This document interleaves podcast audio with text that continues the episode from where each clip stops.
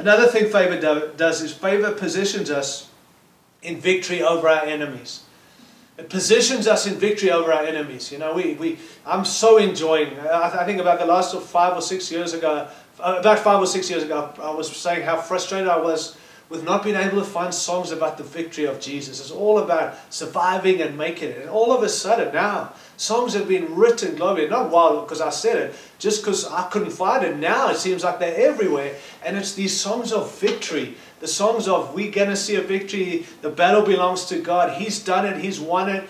Getting back to that understanding. But I also believe that favor positions us in, our, in victory above our enemies. And we need to understand that. That's why we need the, the favor of God. And that's, that's what favor does. Favor also pacifies our enemies. It causes opponents to be at peace with us.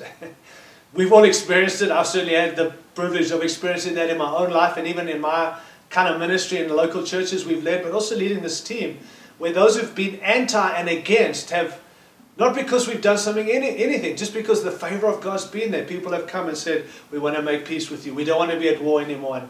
And again, that's not good strategy. That's not because we're good and they're not. It's, it's got to be the favor of God, friends. And I, and I believe that we've experienced that, but there's more favor. That's why we're asking for more of the favor of God, that our enemies will be no longer opposing us, but they'll be at peace with us because favor pacifies our enemy. Favor places the wealth of the world at our disposal.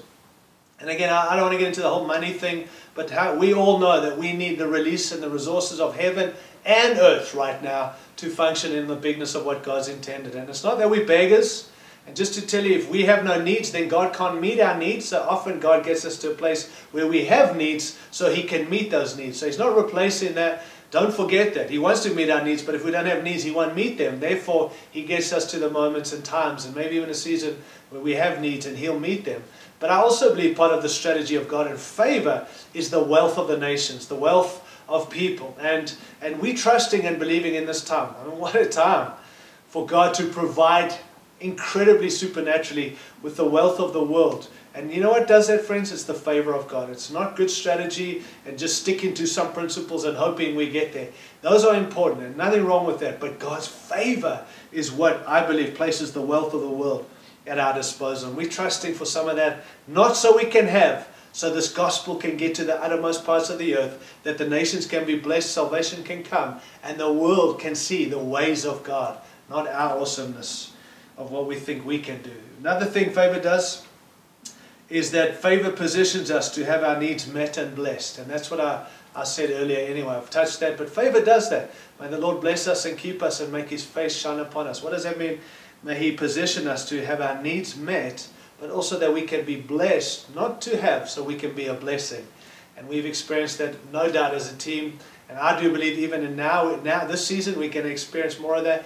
And as the favor continues into the future, we want to be blessed so we can be a blessing and have our needs met by this incredible God which comes from his favor. Favor gives us platform. And, and this is probably the one I like one of the most out of all these truths is we get platform. God gives us platform.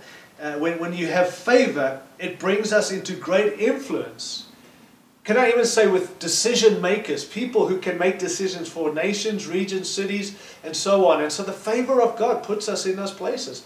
As I said earlier, people have been prophesying even recently more of that for us personally, for Nicole and I, but even for NCMI. We've experienced some of that as a team, and churches and partners and people and even business people are involved in connecting with kings and presidents and prime ministers. And it's not because those people are awesome, it's because they're influential. And somehow, through Scripture, we see it too that God with favor puts us in places of influence, gives us a platform to address these regions and people who can make decisions that can change nations. And so I do believe we've seen some of that, but there's more for that. That's why we're praying, asking God, please, we need your favor in this time, in this season.